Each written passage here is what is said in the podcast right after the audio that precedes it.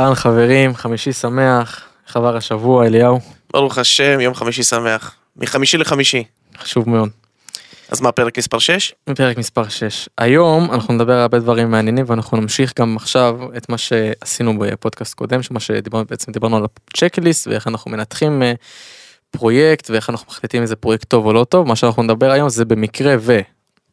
מצאתי פרויקט טוב ואני רוצה להשקיע בו, כמה כסף אני בעצם מקצה מהתיק, כי אם אני רוצה להשקיע בפרויקט זה לא אומר שאני אשקיע את כל הכסף שלי בפרויקט, זה גם לא חכם לעשות את זה.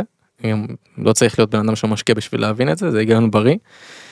אז uh, אנחנו נדבר טיפה עכשיו בהתחלה על uh, איזה סוגי אנשים יש, איזה סוגי משקיעים יש, בן אדם שרוצה ריזיקה גבוהה, ריזיקה בינונית, ריזיקה נמוכה ואיך זה בעצם מתאים לכל בן אדם וכמה בן אדם יצטרך לקחת מכל התיק וכמה יצטרך לחלק לכל uh, פרויקט ופרויקט. בשביל להגדיר בכלל לבני אדם מה זה השקעה עם ריזיקה נמוכה, גבוהה או בינונית בקריפטו, צריך להבין על מה מבוססת הריזיקה. בוא נתחיל דווקא במניות, בסדר? אם עכשיו אדם אומר לך שאתה מנהל קרן גידור, מנהל קרן השקעות, מהמם. הוא אומר לך, תשמע, אני... בוא ניתן לך דוגמה. אני יש לי עשרת אלפים שקלים, אני רוצה את זה בריזיקה גבוהה, כי עשרת אלפים שקלים יכולים לעשות לי יחס סיכון סיכוי, עלות תועלת מאוד מאוד גבוהה, אל מול אדם שבא ויגיד לך, תשמע אוראל, אני רוצה להשקיע אה, עשרה מיליון דולרים, שזה סכום נכבד, אני רוצה להרוויח כסף, obviously, מה זה להרוויח כסף? יש לי כבר כסף, אני לא רוצה להישחק אינפלציונית, כאילו, אני רוצה להילחם באינפלציה, כן, כן. תן לי להרוויח כסף, תן לי להרוויח יותר ממדד הריבית, כאילו, אנא עארף, אבל אל תסכן אותי יותר מדי. על מה היית מבסס אותו במניות, ואז אני אענה לך על קריפטו. תשמע, אם אנחנו כבר מדברים על מניות זה טיפה אחר אבל uh, הכי טוב פשוט להשקיע במדד בשוק ההון לפי דעתי לפחות. שזה סולידי. זה לא סול... זה... הרבה אומרים שזה סולידי זה לא באמת סולידי כי מה יש יותר סולידי? כי כולה אה, אג"חים לדוגמה. אוקיי, מה יש יותר סולידי מאג"חים? אבל אה, בבנק אבל אתה לא מרוויח בזה כסף בטח. אוקיי, אז בוא נעשה אבולוציה. בנק, אג"חים, ומדדים ואחרי זה בחירת מניות אבל מי שבוחר מניות בדרך כלל מפסיד כסף. אוקיי, כאילו וגם במניות, מרוויח פחות מהמדד. סבבה, אבל במניות אנחנו יכולים גם להגדיר את הסיכון, אני אסביר. אני אתן דוגמה. אם עכשיו אדם אומר, אני מאמין ברפואה ואני רוצה להשקיע בחברת תרופות, אז הוא ישקיע בחברת טבע, לצורך העניין, כדוגמה, ויש עוד כמה חברות גדולות בעולם, אבל טבע אנשים פשוט מכירים, כי יש לה רקורד, כי היא חלושה על כל מדינות העולם, כי טה-טה-טי טה-טה-טה, סבבה. אבל, יש חברות, אה, אני פשוט לא רוצה להכווין אנשים, אני לא אגיד את השם שלה, אבל יש חברה נגיד לצורך העניין שניסיונית, שבתהליך מול FDA לדעתי, לטיפול אה, מוכח באלצהיימר. מכיר, כן. אה, משהו של אה, לו עוד עשר שנים. לא ניכנס לזה. יש הרבה חברות ניסיונות של זה רפואה, חברה לא- שעדיין אין לה רקורד, נכון? מלא. עדיין אין לה תשובה. היא קטנה ב market cap שלה, היא שווה קצת, החברה לא שווה הרבה כסף. אבל אם היא תתפוצץ ואם זה יתפוס, אז היא כאילו יכולה להיות שווה נכון, אז המון. הריזיקה מאוד מאוד גבוהה. זה ריזיקה מאוד גבוהה. זה הדוגמה כאילו הקיצונית אל מול אג"חים. אם אתה לוקח את אותה חברת אה, תרופות שהריזיקה שלה מאוד גבוהה זה כמו שתיקח אה, בקריפטו פרויקט מאוד מאוד קטן. זה היחס זה לפי דעתי זה ההגבלה לעומת זאת אתה יכול לקחת אה, אג"חים שזה סיכון שהוא כביכול אה, שמרני זה כמו להגיד אני משקיע בביטקוין ולהשקיע במדדים לדוגמה זה כמו להשקיע באיתריום סתם אני אומר כי מבחינת ריזיקה אם אתה תשקיע בפרויקט ששווה. אה, 500 מיליון דולר או 200 מיליון דולר לעומת ביטקוין שווה חצי טריליון דולר כן, אני לא... עזוב שאתה לא יכול באמת להגביל את זה כי הריזיקה היא שונה וזה שוק ההון וזה קריפטו אבל רק בשביל ה- שאנשים יבינו. כן, אני לא רציתי לתת את הדוגמה על קריפטו, רציתי שנסביר במניות. עכשיו, סתם זה בשביל ההגבלה למי שלא בקריפטו- מתעסק בשוק ההון ומי שכן מתעסק בשוק ההון ולא בקריפטו שיבין רגע את ההגבלה. אה, ובן אדם שבוא נתחיל בן אדם שרוצה ריזיקה נמוכה לא יכול להשקיע אם בכלל גם אם הוא מצא פרויקט שהוא רוצה להשקיע בפרויקט קטן שווה כמה מאות מיליוני דולרים או פחות מזה כמה עשרות מיליוני דולרים יכול להיות שמלכתחילה הוא בכלל לא ירצה להשקיע בחברות האלה כי הריזיקה שם מאוד מאוד מאוד מאוד גבוהה. לפני שהוא ירצה או לא ירצה, תסביר רגע לאנשים שנייה, כן. בקריפטו ספציפית, מהמם. על מה מבוססת הריזיקה. כי אנשים באים ואומרים לנו, לפני שהם למדו ואחרי שהם למדו, תשמע, קריפטו מסוכן, אני רוצה להישמר, אני רוצה ריסק יותר, רוצה ריסק פחות, על מה זה מבוסס? הרבה אנשים אומרים שהם אה, מפחדים וכל זה קודם כל צריכים ידע זה דבר ראשון. זה לפני הכל. אז בידע הם למדו שיש סך הכל נכון. להיום מעבר- 23 מעבר אלף סוגים של מטבעות דיגיטליים, נכון? מעבר לידע יש, יש פרויקטים שהם כעובדה פשוט יותר מסוכנים בגלל שהם פחות גדולים. ויכול להיות שדבר אחד קטן כי בסופו של דבר כל פרויקט קריפטו הוא כמו חברה. הוא עובד עם אנשים הוא מפתח משהו מסוים ויש לו עבודה. יש לו משקיעים יש לו הכל. משקיע אחד גדול יצא מהחברה, המנכ"ל עזב, פרויקט כזה יכול לרדת ולהיעלם פשוט בשנייה, זה פרויקט שווה 50 מיליון דולר, הוא פשוט נעלם. מה שלא יכול לקרות בדוגמה בביטקוין. כי אין לו לא מנכ"ל, אין לו משקיעים, אין לו איזשהו תזרים, זה, הוא לא מניב, אין בו, אז הריזיקה מן הסתם הרבה יותר נמוכה. אני רוצה לחדד את הנקודה הזאת דקה.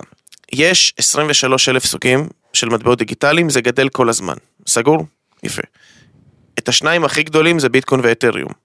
מעבר לזה, יש עוד הרבה מטבעות או פרויקטים שהם טובים, לצורך העניין, לא ניכנס לזה, אבל קרדנו, סולנה, אלגו, מטיק, דוט. גדולים. גדולים, לא... יש, מה זה גדולים? שנייה, אני מסביר, מה זה גדולים? גדולים, ב definition, בהגדרה שלנו, בסדר? כשאנחנו מלמדים, גדולים זה market cap, שווי שוק מעל מיליארד דולר, זה גדול.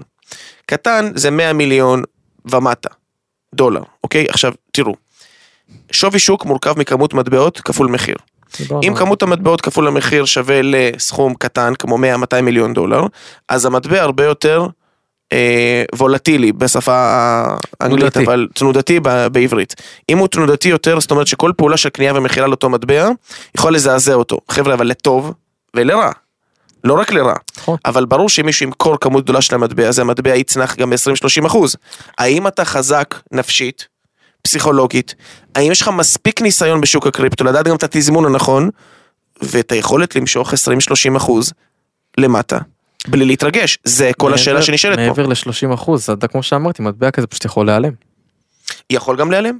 זה בסדר, כי אנשים לא, לא אומרים נכון. את זה, אבל זה, זה, זה יכול לקרות. אז אם לא- אנחנו מדברים על אה, ניהול סיכונים לכל אינדיבידואל בעולם הקריפטו, ונחלק את זה לריזיקה גבוהה, בינונית ונמוכה. בואו נתחיל במה זה ריזיקה גבוהה. מהמם. בואו נדבר על איך אמור להיראות תיק של משקיע בקריפטו, שמחפש ריזיקה מאוד גבוהה.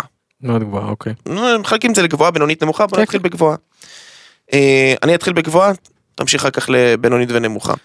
גבוהה מבחינתי זה בן אדם שכל כולו משקיע את כל כספו במטבעות אלטרנטיביים, באלטקוינים.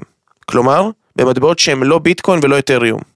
אז ריזיקה גבוהה זה בעצם אומר שאנשים ירצו להשקיע את מירב כספם דווקא במטבעות אלטרנטיביים. כלומר, לא ביטקוין ולא אתריום. מה הכוונה? מטבעות שהשווי שוק שלהם נמוך מאוד. מה בעצם, מבחינתי, למה זה משתווה? בגדול זה כמו חיש גד. אתה מבין? זה כמו לקנות כרטיסי גירות כאלה, שאו שיש לך שם 50 אלף שקל, או שאין לך כלום. אבל, הכרטיס עלה לך רק עשרה שקלים, אז אתה אומר לעצמך סבבה, אז כאילו מה יכול להיות? הגרלתי עשרה שקלים. מה הבעיה שהם קונים ב... כל הכרטיסי גירות שיש במפעל הפיס להציע. ובסוף אף אחד לא נתפס להם. למה? כי לא ביססו את זה בידע, לא עשו מחקר נכון, לא עשו צ'קליסט וכו' וכו'. אם הייתם עושים צ'קליסט, שדיברנו בפרק מספר 5, אז הייתם מבינים שיכול להיות שמטבע כזה או אחר לא עומד בקריטריונים כי השווי שוק שלו נמוך מדי. זה כבר מסוכן. למשקיעים מקצוענים זה בסדר, גבוה. אבל לא למתחילים. אז שוב, אני מסכם את החלק של הריזיקה הגבוהה. ריזיקה גבוהה מבוססת על השקעה במטבעות שהם פרויקטים בעולם הקריפטו, בעלי שווי שוק מאוד מאוד נמוך, בסדר? שכל פעולה של קנייה או מכירה, או שינוי לטובה או לשינוי לרעה באותה מניה סלש מטבע, יכול לגרום לתנודתיות יתר, שיכולה לערער את הפסיכולוגיה של אותו משקיע, ולגרום לו למכור כשלא צריך למכור, או לקנות כשלא צריך לקנות, ולגרום לו להרגיש שקריפטו זה מסוכן ולא בשבילו. למה? כי זה לא מספיק, אין לו מספיק ניסיון בתחום. זה ריזיקה גבוהה, אפשר לעשות ריזיקה גבוהה, אני לא נגד.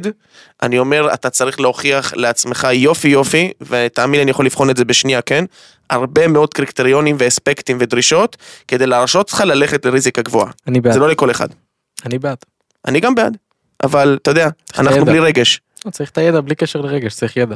מה זה ריזיקה אם יש אה? בן אדם שהוא קיר ואין לו רגשות אבל אין לו ידע, אתה יכול... אה, אבל אם יש לך ידע ואין לך רגשות, צריך להגיע לשם. לוקח זמן אבל אבל זה טוב, נכון? זה הכי טוב שיכול להיות. היידה. ריזיקה בינונית זה כמו שאמרת בן אדם שכן מוכן לקחת ריזיקה והוא לא שם את כל אה, מלואו מה שנקרא בריזיקה גבוהה.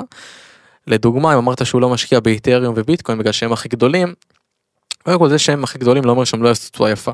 בקריפטו הם יכולים לעשות תשואה מאוד מאוד יפה. ביחס לשווקים אה, שכולנו מכירים. השמרנים יותר שכל בית מושקע בהם גם אם רוצים או לא רוצים שזה שוק ההון אג"חים וכל מה שאמרנו. כל הדברים האלה. ריזיקה בינונית בינונית משמע באמצע יכול להיות שחלק מהתיק חצי מהתיק הוא ישקיע בביטקוין ואיתרום לדוגמה או 60 אחוז 70 אחוז מהתיק זה כבר החלטה שלו. זאת אומרת שאת אה, מירב כספו הוא ישקיע בתוך קריפטו, פשוט הוא ישקיע בדברים שהם יותר אה, מבוססים, עם יותר אה, ניסיון, יותר שנים בשוק, ששווים יותר, שהוכיחו את עצמם עם טכנולוגיה חזקה, שעובדים כבר. top 20.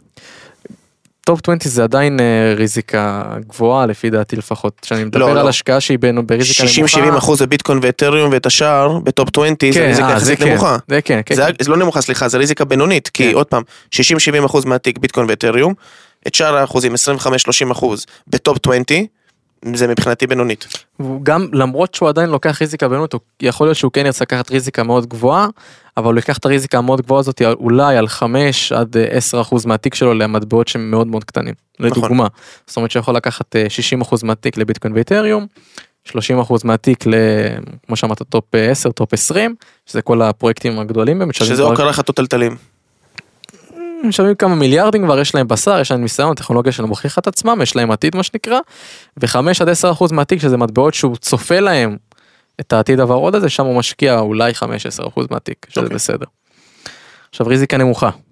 שזה רוב האנשים אוהבים להשקיע ככה כי לימדו אותם לפחד וגם אם יש להם ידע הם לא מאמינים בו מה שנקרא וזה בסדר אין בזה משהו רע אבל אתה אה, זוכר את הבחור בן 77 שלמד אצלנו? כן מיכאל מיכאל. אתה יודע מה אני אמרתי לו? אה? אחרי שהוא חקר, למד והכל, הוא אומר, אני רוצה להשקיע באתריום, אני רוצה להשקיע באדה, בסולנה, בקרדנו, בזה, השתגע. מהמם. אמרתי לו, תשמע רגע ידידי. אתה בא לפה לא כדי להתעשר, אתה בא לפה כדי לקבל ידע ולהוכיח שהידע שלך יכול לעשות כסף ולקבל ביטחון, נכון? תעשה לי טובה, אם אתה מחפש להשקיע בקריפטו, מדוד, מסודר, רק על הביטקוין. הכי פשוט שיש. ותשלב אסטרטגיות נכונות של קנייה ו... אתה יודע, DCA, by the deep, נדבר על זה עוד רגע. זה, כן. בלי משחקים, בלי מטבעות קטנים, בלי להחזיק מיליון ארנקים, בלי לפחד.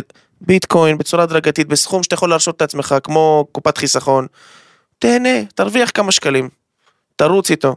זה נמוך, זה לא, זה לא ריזיקה כשאנחנו גבוהה. מדברים על אה, בן אדם עכשיו רוצה להתחיל להשקיע, אומר אוקיי איזה ריזיקה אני רוצה, ריזיקה לא רק אה, בן אדם החליט אני רוצה לעשות הרבה כסף ולא לא אכפת לי להפסיד אותו, זה לא אומר שהוא לא מוכן לקחת ריזיקה גבוהה, ריזיקה גד- גדולה או ריזיקה בינונית או נמוכה זה מושפע מכל האורח חיים שלך, זאת אומרת איפה אתה עובד, איך אתה חי, בן כמה אתה, אישה, ילדים, משכנתה, רכב, יש לך עבודה מסודרת, כל הדברים האלה משפיעים על הריזיקה שאתה מוכן לקחת, אני לדוגמה מוכן לקחת ריזיקה יותר גדולה ממה שאתה מוכן לקחת או חלק מהאנשים שאנחנו מלמדים שיכולים להיות גם אנשים שאנחנו עובדים איתם שיש להם אותו ידע כמוני אבל מוכנים לקחת ריזיקה פחות נמוכה כי יש להם כבר משפחה יש להם ילדים הם לא יכולים לשים את כל החיים שלהם את כל מה שהם עשו כל החיים פשוט על השולחן.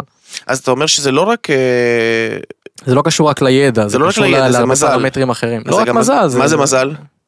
מה זה מזל? אני אוהב להגיד את זה הרבה, אתה בטח יודע. Mm. מקום, זמן מושג. ולמידה. מידע, אוקיי. אז זה שאתה יודע זה לא מספיק, צריך להיות גם מקום הנכון בזמן הנכון. אם אתה בן 20 ויש לך את הידע אבל אין לך את הכסף, באסה. אם אתה בן 30 יש לך את הכסף, אין לך את הידע, גם באסה. אבל אם אתה בגיל מסוים שיש לך את הידע, יש לך את הכסף ויש לך את התמיכה, איזה יופי. אתה מבין? זה לא רק ידע וזה לא רק כסף. זה ידע, זה כסף, זה כישלון, זה ניתוק רגשות, זה, זה בגרות, זה ניסיון עבר. אתה מבין? יש פה יותר מדי פקטורים, ועם הפקטורים האלה אתה יכול לעשות את ההשקעה שלך. על, על זה היא מתבססת, זה מאוד תלוי. מהמם. אבל זה לא מספיק להגיד אני רוצה, בוא נגיד ככה. זה לא מספיק. וגם ידע זה לא מספיק, הנה אני אומר את זה, זה לא מספיק. נכון. יש הרבה פרמטרים אחרים. יותר, אפילו יותר חשובים לדעתי. כאילו זה הבסיס, ידע זה חמוד. מה עם אה, ניתוק רגש? אנשים משתגעים עם הרגש שלהם ש, שאתה לא מבין אפילו כמה. והנה אני מגיע לנקודה שרציתי לדבר עליה, אני יודע שזה, אתה יודע, פחד מול אופוריה, זה נקודה שהיא בסוף, אבל דווקא אני אגיד אותה עכשיו. רוב האנשים, ואני חוזר על זה עוד פעם, אני יודע שדיברתי על זה בפודקאסטים קודמים, בסדר? אבל אוראל תגיד לי רגע, מתי אנשים קונים? כשיש פחד או כשיש אופוריה? יש אופוריה. למה? בדרך כלל.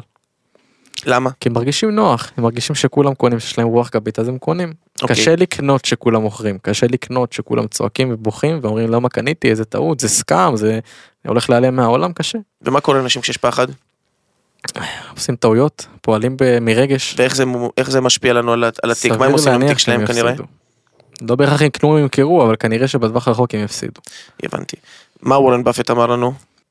You buy when there is blood in the streets. אתה קונה כשיש דם לא, ברחובות. המשפט הוא... be greedy when others are fearful and be fearful when others are greedy. כל פעם אנחנו נגיד את זה עוד פעם מחדש, נתרגם אותו זכה עוד פעם.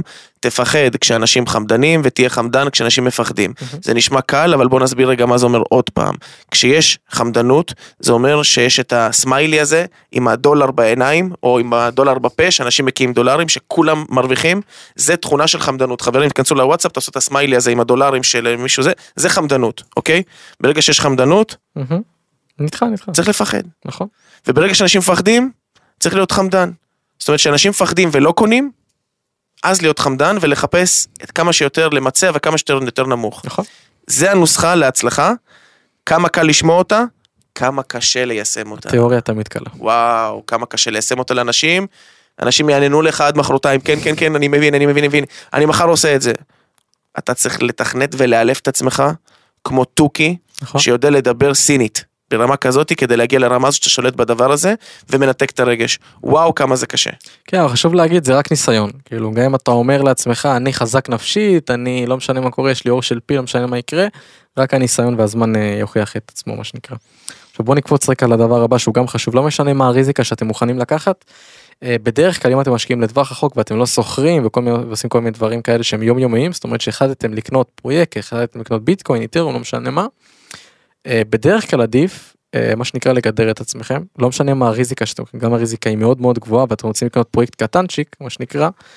כדאי בדרך כלל בשביל מה שנקרא פשוט לקחת גם אם אתם רוצים לקחת סיכון מאוד גבוה לא צריך מה שנקרא להיות על הקצה ולקפוץ. אפשר אה, רגע להיות רגועים ולפעול בצורה נכונה. ומה שמומלץ לעשות בדרך כלל שאנחנו רוצים לפעול בצורה כזאת שהשקעה לטווח רחוק זה לעשות DCA. או, שזה- רגע, רגע, רגע, רגע, רגע, רגע, אני אגיד מה זה- נתת להם את הרמז, אני באתי לשאול שאלה בשביל שתענה על זה, רגע, רגע, רגע. האם יש נוסחה בשביל המשקיע לטווח הארוך, שבה ההשקעה שלו תתבצע, והוא יהיה על אפס דופק, אפס אכפתיות אם המחיר עולה ויורד, והוא עדיין ירוויח כסף. זאת אומרת, האם יכול להיות נוסחה כזאת שבן אדם ישקיע לטווח ארוך, אין לו רגש, הוא לא מפחד, הוא יודע תמיד מה הוא עושה כמו רובוט, והוא פשוט עושה את זה כמו רובוט ולא אכפת לו מהמחיר, נהפוך הוא לא אכפת לו אם המחיר עולה ויורד זה לא מעניין אותו. תגיד לי, יש נוסחה לקסם הזה? בוא תספר לנו מה הנוסחה לקסם הזה? אז אה, הדבר הזה קוראים אה, DCA, או. DCA באנגלית המשמעות לא הקיצור זה דולר קוסט אברד שזה ממוצע קנייה. מה שזה אומר שאתם לוקחים אה, סכום כסף כמו שאתם שאתם מחליטים להשקיע אותו זה יכול להיות כל פעם ברבעון פעם בחודש פעם בשבוע פעם בחצי שנה זה לא כזה משנה. אתם לוקחים סכום כסף שאתם משקיעים אותו אה, לתקופה מוגדרת שאתם מחליטים זה יכול להיות לדוגמה 100 אלף שקל שאתם משקיעים אותו 10 חודשים אז זה יצא 10 אלף שקל לחודש. ולא משנה מה קורה בשוק אה, כל 15 לחודש כל 20 לחודש אתם משקיעים את אותו 10 אלף שקל. ואז מה שגור מה שיוצא זה בעצם איזשהו יוצא לכם ממוצע איזשהו קו ליניארי מסוים שאם קניתם ב-10 20 ו-30 אז הממוצע שלכם לא יהיה 30 הממוצע שלכם יהיה 20. כי קנית באותו סכום 10 20 30 הממוצע הוא יהיה 20 נכון. מה שזה יוצר זה יוצר קו ליניארי מסוים ואז אתה מגדר את עצמך בצורה מסוימת שאם המחיר עלה קנית גם שהוא עלה וקנית גם שהוא ירד אז הממוצע שלך הוא טוב לטווח הרחוק. זאת אומרת שגם אם אתה רוצה לקחת ריזיקה מאוד גבוהה ולהשקיע בפרויקט מסוכן עדיין כדאי שתעשה את ה-DCA הזה עכשיו גיא ישים לנו. בצד שמאל, בפינה, את התמונה שאני שולח לו, שבה רואים את הגרף הביטקוין, עם כל הנקודות האדומות, אתם בטח שואלים את עצמכם מה זה, יש פה 22 נקודות או 23 נקודות, תספרו אותם, ואם אתה קונה בעצם אנחנו רואים קו רציף, והקו הזה הוא ה-DCA, מה זה אומר? זה אומר שאם תסתכלו על הגרף עכשיו, ותקנו במנות שוות בכל אותם נקודות, או כל, כל אותם 22-23 נקודות שאני מציג לכם פה על הגרף, הממוצע שלכם הוא הקו הזה שאתם רואים אותו פה של הביטקוין. עכשיו הקו הזה למה הוא טוב? כי שימו לב, יש לכם גם שפיץ למעלה, בפסגה, גם מכה למטה, גם כל מיני משחקים, אבל אתם לא יכולים להמר פה, אנחנו לא מהמרים, אנחנו לא יכולים לקנות רק למעלה או רק למטה. אתם מבינים? צריך לנתק את הרגש. אז אם תקנו לאורך כל הנקודות הללו, ותקבלו את הקו הרציף הזה, שעכשיו אתם רואים פה, זה ה-DCA שאורל עכשיו הסביר לכם עליו. יופי. נקודה. עכשיו משהו מאוד חשוב אנחנו אומרים פה משהו שהוא יחסית אה, זאת אומרת שזו פעולה יש, אפשר להגיד פסיבית לא אקטיבית ב-100% כי אתם פשוט מחליטים כל תקופה מסוימת כל תאריך מסוים לרכוש באותה מנה. מה שאני אוהב לעשות ומה שאני אומר גם אה, לתלמידים שלנו שזה משהו שהוא נחמד שיכול לייעל את הממוצע ולעשות את הממוצע יותר טוב. ככל שהממוצע יותר קטן ככה שהמחיר יהיה יותר גבוה התשואה תהיה יותר גבוהה נכון? מהמם. אז איך אנחנו גורמים לדבר הזה להיות יותר יעיל? ל-DCA? כן. אז אה, אני, זה שוס. חברים, ביטקוין rainbow chart. אם אנשים יפתחו דבר שנקרא ביטקוין rainbow chart, שזה טבלת צבעי הקשת של הביטקוין, אנחנו נראה את מחיר הביטקוין בתנועה מ-2014 עד 2024-2025, אוקיי? יפה. עכשיו, אם תפתחו את האתר, ואני, ב, ב, בוא נגיד ככה, ב description אני שם את, ה, את האתר הזה, כן? את הגרף הזה, שתראו אותו. אם תפתחו את הגרף הזה, אתם תראו בעצם שהביטקוין מחולק לסדר גודל של אה, שמונה, תשעה חלוקות צבע, כשהצבע מצד שמאל, הקיצוני ביותר הוא אדום, והקיצוני ביותר בצד ימין הוא כחול, אוקיי? הכחול זה אומר שהביטקוין במחיר שחיטה, במחיר הנחה, והאדום אומר שהביטקוין במחיר אופוריה, במחיר שיא. זוכרים שדיברנו על אה, חמדנות ועל פחד? אז כשהצבע הכחול מגיע, יש פחד ברחובות, וכשהצבע האדום מגיע, יש אופוריה ברחובות. מה אמרנו? שכשיש אופוריה, מה אנחנו עושים? בורחים, וכשיש כחול, אנחנו קונים, נכון? עכשיו, מה אני מנסה להגיד פה? אם אנחנו הבנו מה שעכשיו לימדנו אתכם עם ה-DCA, הבנו את האסטרטגיה, נכון? וגם ראינו את הגרף ששמתי. מה שנשאר עכשיו לעשות, מבחינת הביטקוין, זה להיכנס לריינבואו צ'ארט, ולהסתכל על כל האזור של הצבע הכחול, ירוק, עד הצהוב, צהוב זה הודל, צהוב זה להחזיק, צהוב זה כבר אל תקנו, רק להחזיק, לא לקנות. אז עד האזור הצהוב, מהאזור הכחול, זה אזור שהביטקוין הוא אטרקטיבי במחיר שלו, אוקיי? אנחנו יכולים לראות את המחיר של הביטקוין בטבלה. באזור הזה לעשות DCA, נגמר הסיפור, Game over. בינגו. אתה טוב. אני אומר שאתה טוב. אז בוא, אני... אין באמור המלצה או ייעוץ פיננסי או הכוונה, אני אומר את דעתי האישית בעיה, בלבד, חשוב לי. להגיד את זה. אני אחדד שנייה משהו. בוא נגיד בן אדם לא רוצה למכור בכלל. אמרת למכור אופוריה, אנחנו רוצים למכור באופוריה, אין בעיה. בן אדם לא רוצה להיות אקטיבי בכלל, הוא רוצה רק לקנות. קונה, קונה, קונה, קונה, כל פעם ב-10 אלף שקל, סתם דוגמא. שיקנה בתקופות הנכונות, יהיה יעיל לא, פי לא, 10. שיקנה תמיד. סבבה, הוא יכול להיות יעיל פי 10. שיקנה כל חודש, בסדר? עכשיו מבחינת ההיגיון, מה שרציתי להגיד, אם ביטקוין עלה ועלה ועלה ועלה ועלה והגיע לאיזשהו גבוה מסוים, הגיע ל top, מה top הזה התחיל לרדת, בסדר? מה top הזה הוא ירד 85 אחוז, 90 אחוז. מבחינת היגיון של בן אדם בריא, האם המחיר כרגע יותר טוב? היגיון של ילד. ההיגיון כן, אבל פרקטית הם לא עושים את זה, הם מחפשים. שהוא יעלה חזרה לאותו מחיר כדי לקנות, זה הזוי. אני לא אומר, אה, אני אומר בן אדם אין לו רגש, הוא קונה כל חודש ב-10 אלף שקל, נכון? אז זה מעולה לו. אם בן אדם קנה כל חודש ב-10 אלף שקל, אבל המחיר ירד ב-90 אחוז פתאום, מן ההיגיון שכדאי לך בשביל לחזק את הממוצע שלך, שהממוצע שלך יהיה יותר טוב, תקנה ביותר כסף, שהמחיר ירד ב-80, 90, 95 זה אחוז. DCA, 70 זה מיצוע אחוז. השקעה. אבל בעיה, זה מיצוע אבל לא, השקעה אבל ש... כשהוא ירד ב-80 אחוז, אל תקנה ב-10, תקנה ב-20. לא, אבל שנייה, שנייה. פה אתה משלב אסטרטגיה שנייה, בוא נדבר עליה נכון. רגע. עכשיו אנחנו, גיא יציג לנו בתמונה פה למטה, את האסטרטגיה השנייה, שקוראים לה buy the dip. אם תסתכלו על הגרף שאתם רואים פה, אתם רואים פה עלייה של הביטקוין. בסדר? עלייה. לאורך העלייה, אתם רואים שיש תיקונים למטה. תיקונים, צניחות. צניחות זה נקודות האדומות האלה, זה הדיפים, זה התחתיות. שים לב שבנקודה של תחתית, זה מה שאתה טוען, בנקודה של תחתית קונים יותר, למה? כי אם אני קונה ב-10 שקלים, 10 שקלים, 20 שקלים, 15 שקלים, מחיר כאילו, 17 שקלים, ואני רגיל לקנות שם, שמתי שם כבר, לא יודע, 100 אלף שקל, אנא ערף. פתאום יש איזו תקופה ייחודית, קצרה, מפחידה, המחיר יורד לשקל 2-3. אתה גם ככה מושקע כבר למעלה. תיקח רגע מנה, דחוף אותה בשקל 2-3, תוריד לך את הממוצע לאזור ה-7-8, מנה יותר גדולה. מנה יותר גדולה בשקל 2-3, כן, כן, זה כאילו בדיוק. לאנשים זה יהיה קשה להבין את זה. דווקא כשהמחיר יותר נמוך, מנה יותר גדולה, למה? כי, כי רוב המנות שלך הם במחיר של 17-18 שקלים. פתאום שמת בשקל 2, הממוצע שלך ירד ל-7-8, נכון? כי זה האמצע ביניהם. אתה טוב, אתה מעולה, אתה יודע למה? כי כשהמחיר חוזר ל-18, על התיק שהיה לך ב-18 אתה בתיקו, אבל התיק ב-1 אתה בכפול 7, אתה כאילו ב... אתה מדפיס. זה קל, זה פשוט קל לעשות את זה. אז מה אנחנו למדנו פה עכשיו, עד עכשיו? יש DCA משולב עם by the deep, זאת אומרת, זה לא רק DCA שהוא פסיבי, מבחינתי זה DCA אקטיבי. DCA אקטיבי אומר שאתה עושה DCA, אתה משלב by the deep, ואתה משלם את הייעול של הזמן עם ה-rainbow chart. אז גם בזמן הנכון ב-rainbow, מבחינת אטרקטיביות הביטקוין, גם שילוב של by the deep כשיש צניחה קונים יותר, וכל זה כלול תחת DCA, אתה מקצוען. וולקאם לעולם המקצועני, אתה מקצוען, אני אומר לך, אתה מקצוען. בן אדם שבא אליי ואומר את זה, ומסביר לי את זה בצורה הזאת, ומיישם את זה, שאפו, מוריד את הכובע, מכין לך עוד אספרסו. מוריד את הכובע, אחי, אני מבסוט לשמוע את זה, זה מקצוענות. טוב, אז קודם כל אתה צודק, זה נכון, וזה לא רק על ביטקוין, אמרת ריינבואו צ'ארט והכל, גם אם אתה רוצה להשקיע בפרויקט קטן, ופתאום המחיר ירד ב-50 אחוז, כנראה מן ההיגיון שכדאי לך לקנות במנה שיותר גדולה. נכון. שביותר כסף. זה גם הגיוני, ילד קטן גם יכול להבין את זה.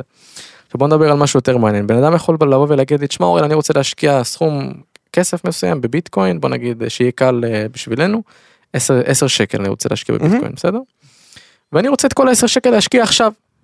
עכשיו בזה הרגע, כל- לא משנה מה המחיר. 10 שנייה, אבל 6 נכון. שקל זה כל הכסף שלך? כל מה שהוא רוצה להשקיע, לא כל הכסף, כל מה שהוא מוכן להשקיע בביטקוין, אוקיי, הוא רוצה עכשיו לקנות, יום חמישי, אני רוצה להשקיע את כל ה-10 שקל כעכשיו בביטקוין. אוקיי. מה אני אגיד לו לעשות? מה, מה אתה לא היסטורית? יכול להגיד לו מה לעשות, אתה יכול, אתה גם לא יכול לייעץ לו, גם אתה יכול להגיד לו מה דעתך לא. האישית, הוא צריך לבחור לבד עם עצמו. זה תלמיד שלי, הוא לומד אצלי, אני יכול להגיד לו, אני יכול ללמד אותו מה כדאי לו לעשות. אתה יכול ללמד אותו מה כדאי לעשות, אבל בסוף זו החלטה שלו, אתה צריך הוא בא לייעץ לו. ללמוד אצלי, כדאי שאני כן, אגיד לו מה... אבל אתה צריך עדיין לשקף לו את הסיכונים ולהסביר לו, כי זה שאתה יודע, לא. חשוב לי להגיד את זה, זה שאתה יודע וזה שאני יודע, זה סבבה. כי לנו יש את ה mindset. לתלמידים שלנו גם יש את ה mindset, הכל טוב, אנחנו בונים אותם, נכון. אבל אתה לא יכול לקחת בחשבון שמה שאתה מי- מיישם לעצמך, הבן אדם יעשה כמו רובוט. אז צריך, לסק... ל- צריך לשקף גם את הסיכונים, וצריך להסביר גם את. ההשלכות של המעשים. היה ועברנו את החלק הזה, והבן אדם רוצה ומבין ו- ו- ו- ועושה, תקוף אותו ותעשה, אין בעיה. אז מה אתה ממליץ לו עם עשרה שקלים? גם אם הוא רוצה להשקיע 10 שקל, ההיסטוריה מראה שבשוק הקריפטו ספציפית, רק בשוק הקריפטו, בשווקים אחרים זה לא עובד ככה, בגלל שהשוק הוא נורא נורא תנודתי, והמחזוריות שלו היא נורא קצרה. אם תיקח את אותו סכום כסף ותחלק אותו למנות שוות, לטווח הרחוק אתה תרוויח יותר. עכשיו חשוב להבין למה. בגלל שהשוק קטן, או, אתה מדבר על מניות? נגיע גם לשם עוד אה, מעט. כן. זה נקודה מעניינת. בגלל שהמחזוריות שלו יותר קצרה והמחירים עכשיו אמרנו שאנחנו עושים ממוצע נכון אבל אם המחזוריות קצרה זאת אומרת שיש מחירים נמוכים בוא תסביר לאנשים מה זה מחזוריות קצרה, אני, אני איתך, אני סבבה. לגמרי איתך, אז מחזוריות שוק מחזוריות שוק זה בדיוק. שדיברת על זה לפני 2 3 פרקים על, ה... על הבלוקים האלה שיש אה, התבססות top מחיר נמוך עלייה, ירידה, דשדוש. כן יופי. אין משהו אחר בשוק, זה או עלייה או ירידה או דשדוש. אז זה שילוב של מחזוריות. שלושתם יופי. זה מחזור שוק. זה מחזור שוק. עכשיו אם המחזור הזה קורה כל 4 שנים או 5 שנים לדוגמה אבל בשווקים אחרים זה קורה כל 25 שנה איפה זה קורה כל 20 ההון. שנה? אה, בנסדק? לשוק ההון פנטסטי, ובקריפטו כמה זמן לוקח מחזור שוק? בין 4 ל-5 שנים. בוא, אנשים כבר כבר בפודקאסט מספר 6, מה מתחיל ומסיים מחזור שוק? halving בדרך כלל. פגז. לא לא יודעים, תחזרו לפודקאסט קודם, תשמעו את פרק פודקאסט 2 ו-3, תבינו מה זה halving. אכלנו את. המוח על מה זה halving, אני לא מדבר על זה יותר. אבל halving ל halving זה מחזור שוק, נכון? יפה. halving ל halving זה מחזור שוק של 4 שנים, שכולל עלייה, ירידה, ריסוק. זה מחזור שוק כזה של 4 שנים, אוקיי? הוא 20 שנה בעולם המניות, נסדק. סגור? עכשיו הסברנו מה זה מחזור שוק?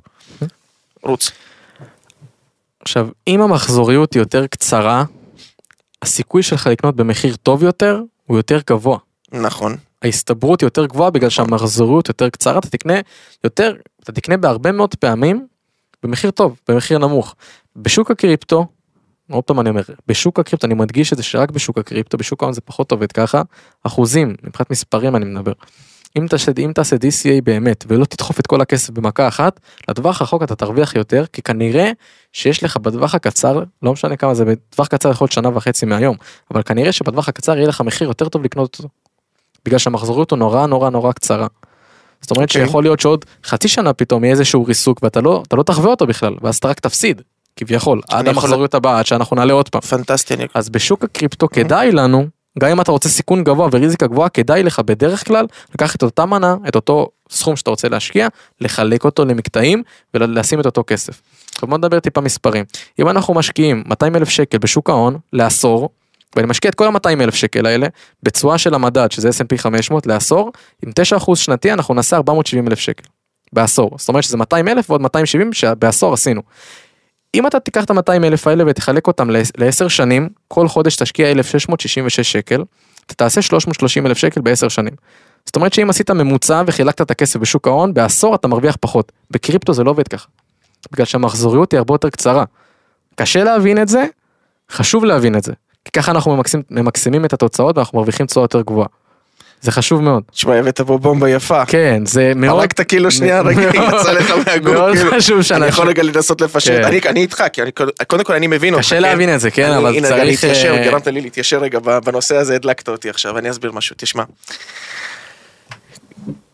אני הייתי ממליץ לכל בן אדם לשמוע עוד פעם את כן, ה-20 זה שניות האחרונות שהבאת. עכשיו בבום, הייתי כן. באמת רוצה רגע דקת דומייה.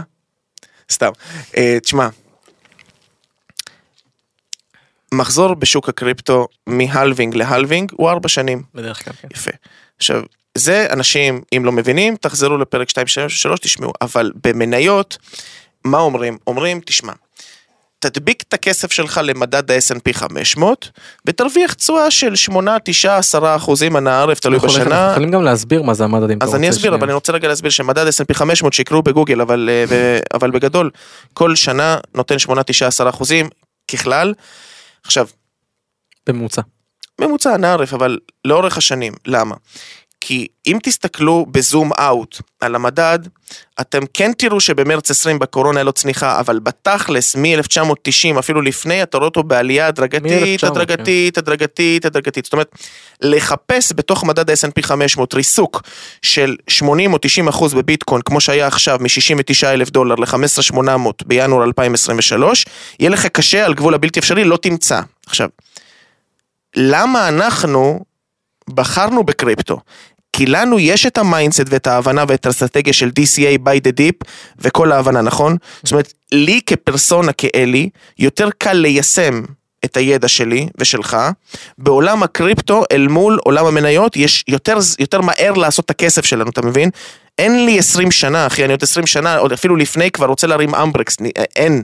מספיק, אני רוצה פורטופינו, אני רוצה כוס יין עם אנדריה בוצ'לי שיהיה חי עד, גל, עד גיל 120, אני לא רוצה משהו אחר. בקיצור, יש לנו זמן קצר יותר לעשות את המכה. עכשיו, אם בתוך ארבע שנים בעולם הקריפטו, בתוך ארבע שנים, יש, חברים, את העלייה, יש את הריסוק, ויש את הדשדוש, זאת אומרת שסטטיסטית, סטטיסטיקה, פשוטה מאוד, אם תחלק את התיק שלך למנות ותקנה בצורה הדרגתית, אתה תפגע באופן ברור באזור הנמוך ובאזור הירידה. גם בעלייה סבבה, אבל תפגע גם בירידה וגם בדשדוש. חשוב לציין שה... ממוצע שלך יהיה טוב. בקריפטו, עוד פעם, ספציפית בקריפטו אני מדבר כרגע, כי זה התחום שאנחנו מתעסקים בו, אני סתם עשיתי את ההגבלה כדי שאנשים יצליחו להבין את השוק. בקריפטו התקופה של ההתבססות היא יותר ארוכה מהתקופה של העליות והירידות. שזה הדשדוש. שזה אומר שהממוצע שלך רוב הזמן, אם אתה תשקיע לטווח רחוק, רוב הזמן אתה תקנה בהתבססות ולא בפיק ולא בבוטום. מיד בתוך הפודקאסט מצד שמאל את גרף הרגשות, גרף הפסיכולוגיה של הבן אדם, אתם רואים את העלייה, את הירידה ואת הדשדוש, אתם רואים שזמן הדשדוש ארוך יותר מזמן ארוך, העלייה כן. והירידה, זה בדיוק הנקודה שאורל דיבר עליה עכשיו.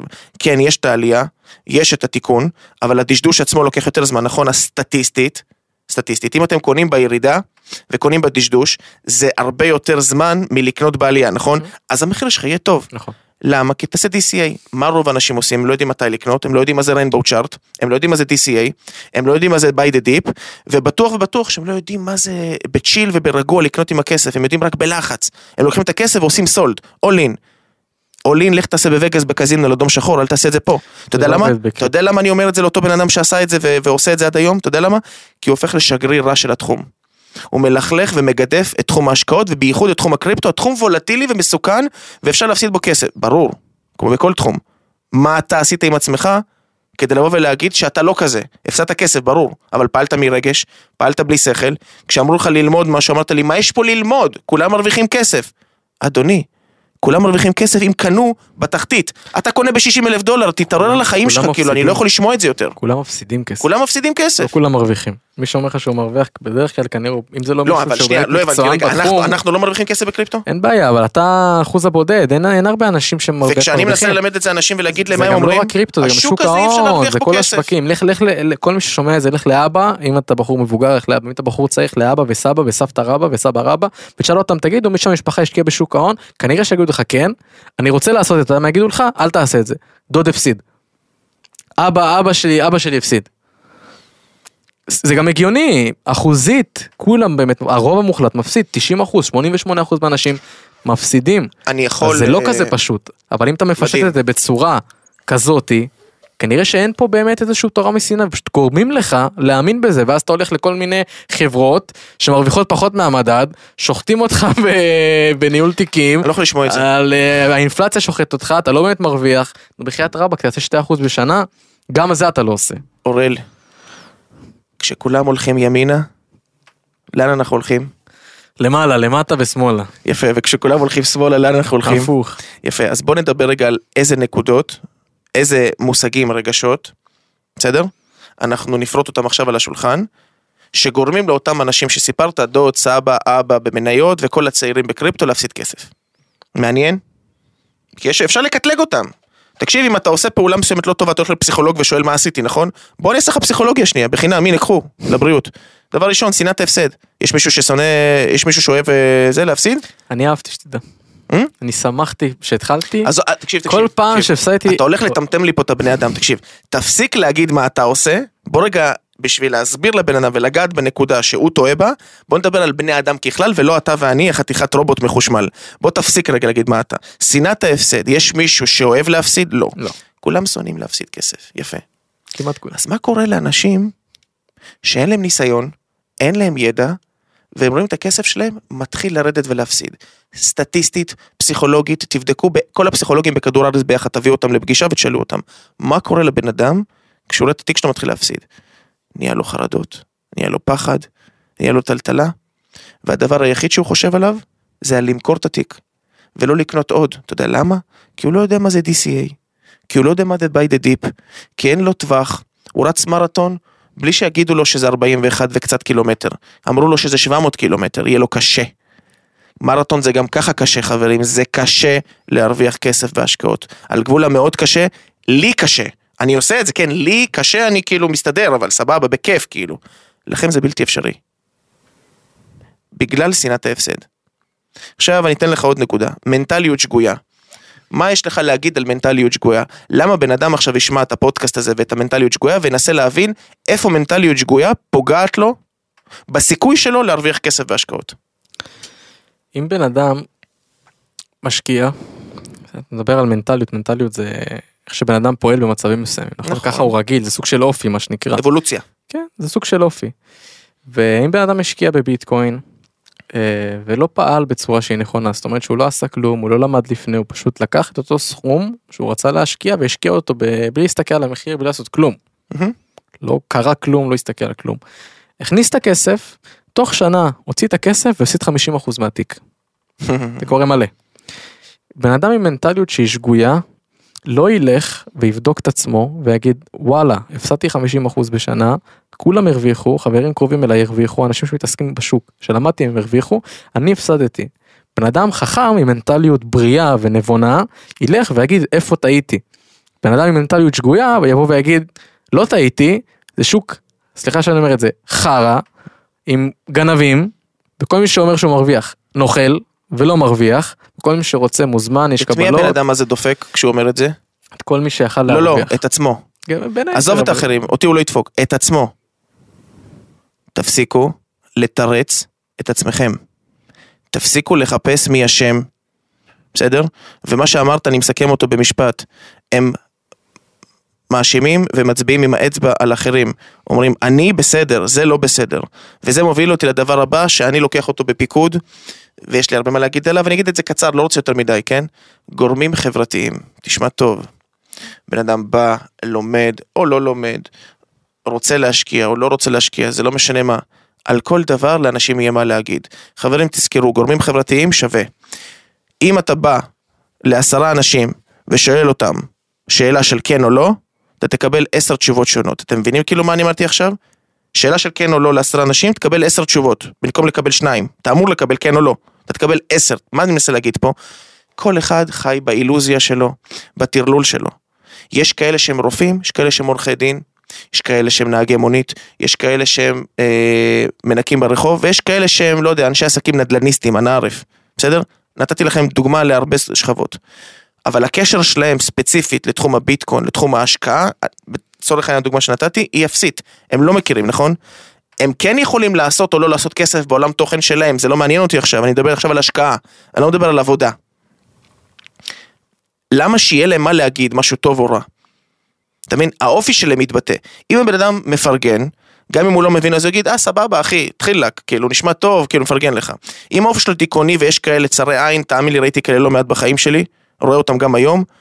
לא משנה מה תגיד לו טוב או לא טוב, תגיד לו מכרה יהלומים, הוא יגיד לך לא, כי לא כי זה לא טוב, כי לא בא לו עליך טוב. קיצור, אתם שואלים שאלות, אנשים יענו לכם מה האופי שלהם. הם לא מה הידע שלהם, כי אין להם ידע בתחום. הוא רופא, עורך דין ורואה חשבון, מה הקשר שלו להשקעות ולקריפטו, ריבונו של עולם, ולכן.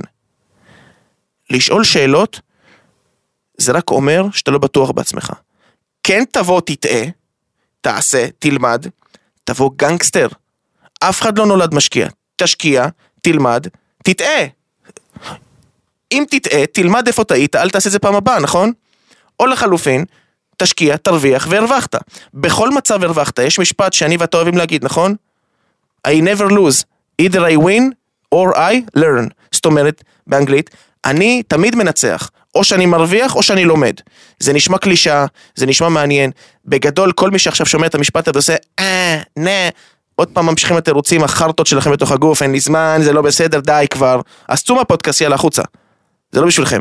אבל מי שכן שומע את זה, ומבין מה שאני אומר, ומבין שלהגיד אין לי זמן, או להגיד זה לא בסדר, או כל התירוצים האלה, זה אתה פוגם בעצמך. כי עוד עשר שנים אני לא אשמע אותך פחות מתלונן, אשמע אותך יותר מתלונן על החיים, נכון? אתה יודע למה? כי הדירות ממשיכות לעלות, והמחירים ממשיכים לעלות, ואנשים ממשיכים לאכול את הפרדיגמה הזאת שעבודה קשה תביא יותר כסף, ועוד פעם אנחנו נגיד להם שאם עבודה קשה היית מביא הרבה כסף, סבא להם מיליונר, זה לא קורה, תתאפסו. עכשיו אני רוצה שנדבר על רגשות אשם, ותגיד לנו איך רגשות אשם פוגמות בבן אדם. בצורה מאוד פשוטה, אין פה יותר מדי מה להרחיב ולדבר. אם בן אדם עשה פעולה, והוא פעל לפי הספר, זה מה שהוא מספר לעצמו, כן? הוא טוען שהוא פעל לפי הספר, והוא לא באמת פעל לפי הספר, לפי מה שגם בין הדברים שאמרנו פה, הוא לא פעל לפיהם. למרות שהוא כן חושב שהוא טען, לפי אותם אה, פרמטרים, אותם אה, דברים שלפי ההיסטוריה כדאי לעשות, הוא מאשים את עצמו. ואם הוא מאשים את עצמו, הוא גורם לעצמו רתיעה מסוימת. הוא לא יתקרב עוד פעם לשוק. גם אם יהיה הזדמנות יותר טובה. הוא לא, הוא לא יפעל, כי הוא מפחד. ויש לו רגשות אשם, והוא אומר לעצמו אתה אפס ואתה לוזר ואין לך סיכוי להצליח והשקעות זה לא בשבילך. זה הוא... הכי בשבילך. אה? זה הכי בשבילך, אסור להגיד את הדברים האלה. אין מה לה, אבל ככה אנשים פועלים. מה זה הדבר הזה? ככה אנשים חושבים. וזה עצוב. אז יפה. אז תשמע, ידידי היקר, דיברנו על ריזיקה גבוהה, בינונית ונמוכה. בסדר? הכוונו לשיעור הקודם, לפודקאסט הקודם, שדיברנו על איך בוחנים מטבע אם הוא טוב או לא טוב, פרויקט או לא טוב או לא טוב, כן? יפה. דיברנו על DCA, buy the dip, הצגנו את גרף הרגשות, הצגנו את גרף הדיפים שקונים, הצגנו את גרף ה-DCA עצמו של הקניות, זאת אומרת, הצגנו פה הרבה מאוד דברים. ב description אני שוב פעם אומר לאנשים, קיבלתם פה מתנה, אלף לבריאות. תיכנסו ב description בבקשה לרנבו צ'ארט. לא כדי לקבל החלטה, סתם תיכנסו, תסתכלו רגע איפה הביטקוין נמצא עכשיו, באיזה צבע ומה זה אומר. בסדר? אנחנו גם בשמחה נענה על שאלות, ואם יש לכם שאלות באלף פעם באהבה, בסדר? הנה אני אומר לכם 058-4747-473, וואטסאפ שלנו, תשלחו לנו הודעה, נענה, באהבה אנחנו אוהבים את מה שאנחנו עושים, תיכנסו לגרפים, תסתכלו, אז דיברנו גם על זה. דיברנו על כל המנטליות השגויה של שנאת הפסד, מנטליות, גורמים חברתיים ורגשות אשם. חבר'ה זה לא קל. אף אחד לא אמר לכם שזה יהיה קל. אני יכול להגיד לכם דבר אחד, זה בכלל לא קל, אבל זה כמו אופניים. תיפול, תיפול, תיפול, תיפול. ברגע שתקום ותלמד ותבין, וזה ייכנס לך באנרגיה, בדם, זה Game Over. זה Game Over. אני אומר לכם שאין דבר יותר מרגש מזה. אין כוח יותר חזק מזה בגוף האדם, אין כוח יותר חזק ממוח מתוכנת וחזק. לא משנה כמה שריר יש לך, לא משנה כמה כסף יש לך, בירושה, ברווח, במכה בהייטק, באקזיט, זה לא מעניין אותי. אם יש לך את הידע, איפה לשים את הכסף שלך אנרגטית, לזרום עם החיים, ליהנות מהדרך ולהשקיע, נכון? אין אלפא, אין גנגסטר ואין גבר כזה ואין הרגשה כזאת, וסליחה שאני אומר את זה, זה הדבר הכי עילאי שאפשר להרגיש, ואני אומר, זו הרגשה שמגיע לבני אדם לחוות אותה, אל תפחדו להגיע לזה, אל תפחדו לעשות את זה, אל תפחדו ליישם את זה. זה קשה, זה אפשרי. אני את שלי אמרתי, לפני שאתה משחרר את כולם לשבת שלום ואחלה סופה, שאני רוצה להגיד דבר אחד שגם יכול אה, להמשיך איתם, גם מישהו שאומר שבת יכול אה, להמשיך איתו לשבת ולישון איתו בלילה למשפט הזה. אם הרוב המוחלט מפסיד, בוא נגיד 90 אחוז בערך לפה ולפה, אחוז לפה, אחוז לשם, תלוי איזה למחקר אתה מסתכל ועל איזה שוק, אבל בוא נגיד בסדר גודל של 90 אחוז מהמשקיעים מפסידים. למרות שהם טוענים שהם פעלו בצורה הנכונה. אני מדבר איתך על מקצוענים בתחום ועל אנשים שיש להם ניסיון mm-hmm, והכל נכון mm-hmm. הם טוענים שהם פעלו נכון למרות שהם פעלו נכון 90 אחוז מפסידים או לא מקסמו תוצאות. למה? יופי עזוב למה. אם 90 אחוז מפסידים זאת אומרת שהם פעלו בצורה שגויה נכון הם עשו איזושהי פעולה לא נכונה. Mm-hmm. אם 90 אחוז היו לוקחים את הפעולה שהם רצו לעשות והיו עושים את הפעולה ההפוכה לגמרי, 90 אחוז היו מרוויחים. זה שורט את המוח, תחשבו רגע על מה שאמרתי, חברים, שבת שלום, אחלה סופה, שאתם יכולים לשמוע אותנו בספוטיפיי, אפל מיוזיק, מי שרוצה לראות אותנו, יכול לראות אותנו ביוטיוב, ויש את כל הפלטפורמות, יכולים לשמוע אותנו בכל מקום. אליהו, שבת שלום, אחלה סופה. חברים, שבת שלום.